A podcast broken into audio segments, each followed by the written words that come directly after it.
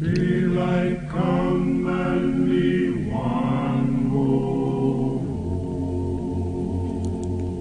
What an amazing track. And that was Harry Belafonte and the Banana Boat song. And that starts off JJ's Music Box. Now, every week we feature a fantastic artist and some of their amazing music and their life. And let me welcome again this week Jayang Javeri into the studio. Good afternoon to you, Jayang. Good afternoon, Sadia. It's a uh, pleasure to be back with you once again. It's always lovely to have you actually in the studio, face to face, where I can actually yes, thank God you're in the studio and not out there. Yeah, I know it's been torrential, hasn't it? Yes. I suppose the Banana Boat song was quite appropriate at this stage because it is quite, it is quite kind of wet out there. Anyway, Joan, now Bel- Harry Belafonte, Hmm. he is an amazing singer, and you know we've just heard one of his tracks there, and that was going back to the 1950s. You were saying, Yes, Wow. 1956. and yet it sounds like a track that you could just put out today and everyone would love it. yeah, sure, sure. It's some, one of these um, timeless pieces of music, Hmm. recorded music. Yeah, it gets you moving regardless. So tell me about Harry Belafonte. Well, he belongs to the long succession of um, male artists, actually artists that we have featured, who are untrained Mm-hmm. and who are very good at many things. Amazing, isn't it? I just cannot believe just how many artists that you've talked to uh, talked about that didn't actually have any solid sort of training behind them. It was it, it is pure talent, isn't it? In fact, Harry's talent was, I mean, Harry, Harry was trained in uh, theatre and uh, Mm-hmm. drama and, mu- and film, not in music. And music just happened to him. Wow. Yeah. And that's that's the amazing thing. I've got to add a caveat there. Often, as a teacher of music, my students or people I speak to hold up examples of such and such an artist who had no training and yet he sang so well. Mm-hmm. Ergo, you don't have to be trained to be a good singer. Mm-hmm. Now, in statistics, there's something known as sampling error Right. Right? So you've seen a few outliers, and then you conclude that the rest of the population is going to be the same. Uh-huh. It doesn't happen. You know, yes, there are many gifted human beings in the world, but the rest of us have to put in the long hours. Yeah, have to work hard on it. That's right. Yeah. Well, I mean, coming back to Harry, um, he's now 95 years old. Yes, I was reading that he's and he's still kind of active, isn't he? He's still been doing a few things. Um, a few things. I don't think he performs anymore. Um, he's um, he's quite an activist, though, isn't yeah, he? he's quite an activist, and once in a while there is a tribute concert, and he kind of comes out of the woodwork, um, and um, eh, you know makes his presence felt. But uh, 95 years old, he was born in 1927 to Jamaican parents in New York City. And then he spent eight years of his childhood back home in Jamaica with his grandmother. Mm-hmm. Came back to New York, attended school, served in the Navy during World War II, and then came back and he was a janitor's assistant. And one fine day, mm-hmm. the person that he Gosh. his employer offered him a ticket to attend the American Negro Theatre. And he attended and he absolutely fell in love with acting. And then that's where he met Sidney Poitier. Oh, right, the actor. Mhm. Yep. And uh, there started a very long, lifelong association with uh, Sidney Poitier. And then what happened was that because, you know, there wasn't enough money to go around, so they would both buy a ticket to the theatre. And they would share the seat. So, Act one is Harry, Act two is Sidney, and so so on and so forth. And they'd come out and tell each other what, what, what actually happened. That's a great one. Yeah, but um, that then uh, led him to study drama, and it was interesting who his fellow students were, apart from Sidney Poitier, Marlon Brando and Tony Curtis. Wow. yeah, some Imagine real greats. Yeah. And um, He's in good company then. Absolutely. so to pay for all those classes, he sang at clubs.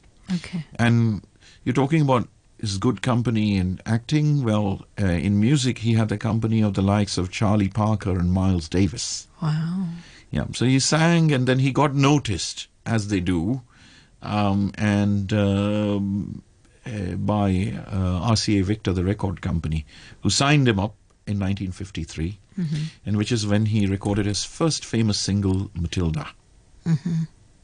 And then after that, he has never had to look back. Now, one thing, compared to some of the other male artists that we have profiled, Harry Belafonte's actual performance career was rather short.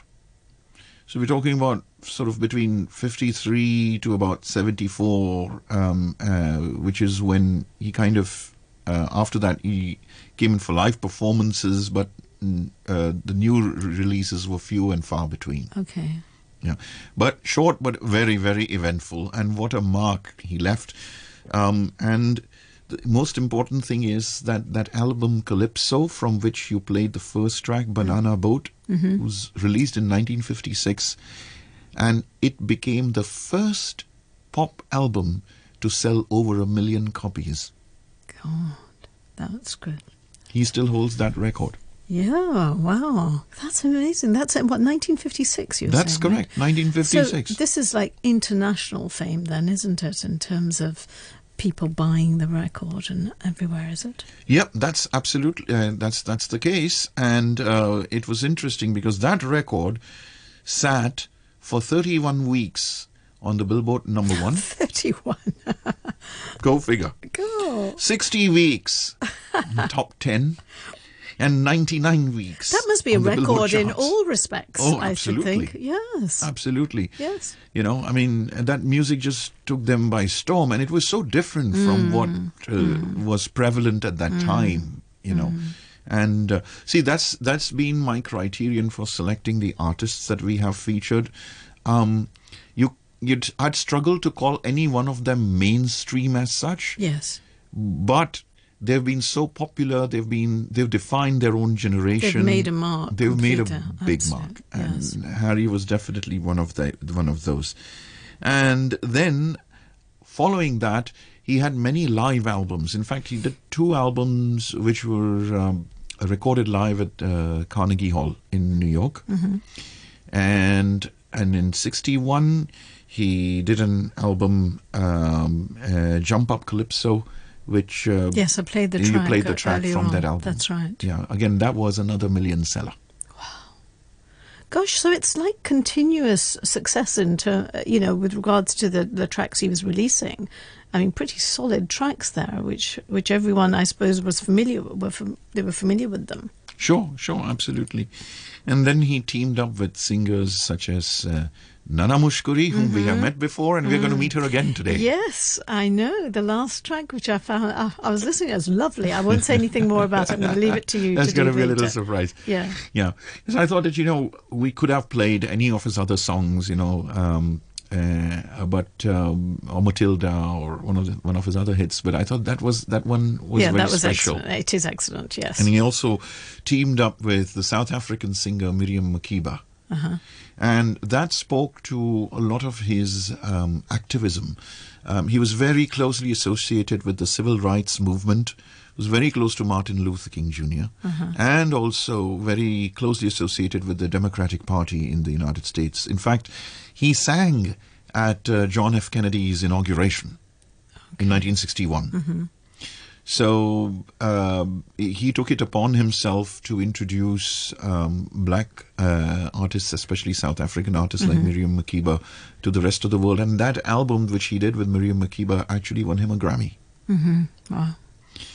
So, I mean, for him as a black artist, was there any sort of significant struggle? Because I know at that time, perhaps, it wasn't as common. I mean, we do have we have featured a number of people on the on JJ's music box, but you know, did he struggle at all to, to be accepted, or his music just spoke louder than anything Oh, else? you know, when you've got a, an album which sold a million plus Yeah. copies in, a, in 1956, mm-hmm. which was a time where there was segregation and all sorts of other know, things. And the civil rights movement was quite nascent then. Yes. Uh, no, not really. It doesn't appear to me that he had any. Uh, uh, he, he struggled. In fact, he counts Paul Robeson as his mentor. Okay. So the famous singer and actor, and also the activist, black activist. So no, and in fact, um, he used his stature um, and his popularity to raise money for the American Civil Rights Movement. I mean, he did concerts, he did campaigns. That's fantastic. Yeah. Yeah. So he was very associated with that particular cause. So, and he had also, starting 59 and during the 60s, he appeared on many TV specials, uh, which were dedicated to him and his music. Um, but it was during the mid 60s, his career kind of, music career kind of began to wane.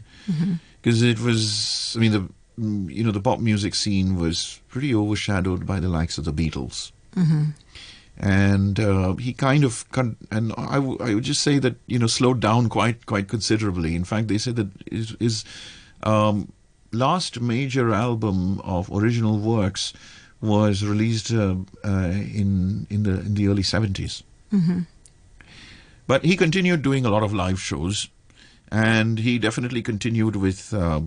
Uh, his political and humanitarian activi- activism. In fact, he was also associated with a lot of causes uh, to do with poverty and hunger alleviation in Africa. So he was pretty active, and I mean, not only is he carving out his career, but he's actually making steps for other people as well and opening up channels there. That's correct. And besides um, singing, of course, he had a very uh, prolific acting career. Um, There were fif- movies in the 50s, Carmen. Because he's a very handsome man. He was very good looking, and well, he is. I suppose he still is at Yes. ninety-five for his age. But I, I mean, you know, I was just looking at some of the images on Google and stuff, and he really was a very handsome man. You know, in his young age. married three times. Oh, right, there you go. All right. Well, he was obviously charming as well. And there were also rumors of a very torrid affair with Joan Collins during the making of uh, the movie Island in the Sun. Okay, interesting. So, yeah, he- a lot of these um, artists led very colorful lives. Well, probably that uh, helps them in, in what they do as well. I suppose the passion comes through in some of those in some of the music as well due to that. So, you know what they say in astrology? Uh-huh. Venus is the planet which rules creativity, Uh-huh.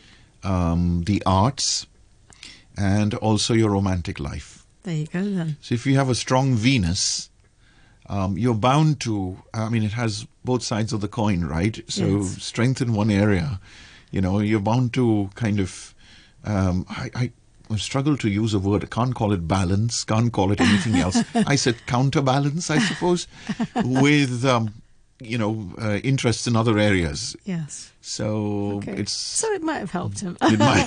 He's got. A, I mean, it's very smooth. I mean, his voice is am- amazingly, you know, smooth and charming, and and and you know, I can imagine we women getting weak in the knees when they've heard him do some of his romantic Oh, numbers. yes. You Oh, know, because I al- I always remember, you know, listening to him uh, during Christmas time. That was the time you'd hear, it, and he'd be making appearances on shows. Certainly in the UK, I used to watch programs where Harry Belafonte. You know, I used to see him then. So you know, he was obviously active and, and out there, and he was obviously a good actor. So he had no problems about getting in front of pub- the public. Yes, certainly. In fact, um, uh, one of his most famous albums was uh, released in. Uh, it was a live album with a video uh, released in 1995 called Harry Belafonte and Friends. Where he introduced a number of other artists, including, I remember I've seen, I've watched that uh, film. Um, had a relative in the United States who was so fond of it that I stayed when I stayed with them for about a week. He must have played that tape three times. Okay. And there was a singer from Cameroon who was quite interesting. I still remember that uh, wow. particular That's video. Cool. Good. So yeah, and he did movies: Carmen Jones, Island of the Sun, Odd, Odd Against, Odds Against Tomorrow, um, and a f- whole bunch of other movies in the fifties and the 60s Um, and I think he did, might have also appeared in a few during the seventies and the eighties. But um, uh, he spent most of his mus- active music career touring and performing in concerts. He was also responsible, primarily responsible, I believe, for bringing together the group, um, uh, uh, bringing together artists under USA for Africa. Do you remember We Are the World? Yes, yes, 1984. Yes. Oh, right. He was he was involved in that too. Yes, yes, in a big way. Mm-hmm. And um, so he was one of the key people there. Mm-hmm. Um, and um, so, again, you know, that spoke to his humanitarian activism uh, with Ethiopia. Yes, that came hand in hand. I should think. Yes, that's right. So, yeah, that's. Um, uh, I suppose today he's um, he leads a relatively quiet life. Uh-huh. Um, he's got a big family of children and grandchildren, and as I said, that you know, um, married three times, and So he's got a collection there, then, hasn't he? Was there an influence, um, you know, with his Jamaican background? Obviously, he spent time in Jamaica. Was there any kind of influence in his music, in term, you know, with regards to the music and and the way he had the music? Did that have uh, an effect on it? You mean the Jamaican influence? Yes, yes. Well, for sure. I mean, um, you listen to the Banana song. Boat song, oh, obviously, that, that's clearly there. Are there lots of other tracks that he's brought that in. That's correct. Yes, uh, there's one. Um, oh gosh, I, I, the name eludes me for the moment. Uh, oh, I wouldn't be able to name that tune. that's right. You're the expert. well not uh, you know things do elude one at the moment. Yeah, just at the right time, it's suddenly on the tip of the tongue, but uh, That's all right. It'll it come just back, doesn't trip sure. off. But um, yeah, no, he it was there. But he also sang in a, uh, a number of other uh, genres. He did gospel, he did blues, Mm-hmm. um, and um, uh, but yeah, he's most associated with that uh, uh, Jamaican. Uh, Mm. And it was beautiful. It sounded amazing. I think they just- call it Trinbagonian. Yes, yes. I was Yeah. reading that. Uh, I saw that. And oh, so so I mean, like you know, and his legacy today. I mean, his music is still incredibly popular, and we still hear his dulcet tones during Christmas time with some of the tracks, the the special Christmas numbers and stuff. But he's still probably got quite a big following anyway, hasn't he? Because music, as you said, is timeless, and it'll still be there with us regardless. Oh, absolutely. I mean, he pretty much uh, put Jamaica on the map Yes. um, through his music. Um, he's um, won three Grammys, including a Lifetime Achievement Award, and he won a National Medal for the Arts in '94, and was inducted into the Rock and Roll Hall of Fame in 2002 for his contribution to music. And when did he come into your life, apart from the fact that you were at someone's house and all they played was Harry Belafonte? When did you first come across him? I think the very first time I might have heard him might have been at a cousin's home in Bombay. Mm-hmm. Probably late 70s or something like that. And it was um, so nice and so different, and you know, they would all dance, you know. Um, so that's that's when I uh, um, heard Harry Belafonte for the long uh, for for the first time, mm-hmm. and then of course, you know, um, kept listening to him on the radio and uh, records and videos, etc. Have never had the pleasure of watching him live, um, and that's just going to be a little regret there. But um, all the same, you know, have thoroughly enjoyed his music. There are probably quite a few um, live concerts and things of his online, are there? I, can you still see those things? Yeah, I'm sure you in, can. in Yes, YouTube yes. I- and stuff. That I, would be I mean, nice. there's nothing out to- there. yeah, there's, I mean, there's nothing there. like you know being able to see somebody live. But I think we're very lucky in this day and age that some of these things are preserved and, and we can go back to them and feel ourselves in that audience. That's been the big boon of um, channels like YouTube. That Mm-hmm. uh, you know, they've um, we still do have access to live performances by a, a lot of these artists. Right. Well, he sounds like an amazing gentleman, and I think you know his music was something. Now, tell me, we are going to. We've got about a minute and a half yet, but tell me about this particular track because. Um, you know, Nana Mouskouri was uh, is another one of the artists that we featured, and this particular track. What made you choose this one? Well, because this was an album called um, an, uh, uh, Harry Belafonte and Nana Mouskouri, um, and all the tracks in it were in Greek. Oh, right. She made him sing in Greek. And as you said, you know, artists, it's a matter of they just listen. It's about their ears and they pick up on languages. So they don't necessarily have to be speaking that language fluently, but they can just listen to it and mimic it, right? That's that's correct. And this is the only album That's of Nana amazing. Mouskouri that if you look at the cover, she's without her trademark spectacles. oh, oh, that's quite a. And that, by the way, that, that, that has a backstory too. He, um, she toured with him, Mm-hmm. and there was a point when he said, "Well, you know, can you just get rid of those spectacles?" yes. And um, she said, "No, that's me." She was so good, wasn't she? yeah. So this is um, the one. This track that I have chosen is called Irene, and uh, it's both of them singing together and harmonizing. But before that, I've got Nana Mouskouri actually explaining the track and with a little bit of her trademark sense of humor. Yes, and it sounds amazing. You've got to listen to this one. Here it is. The Thank song you, Jet. we're about to do is the story of a young girl with the name of Irene. Irene was not very wise because she always wanted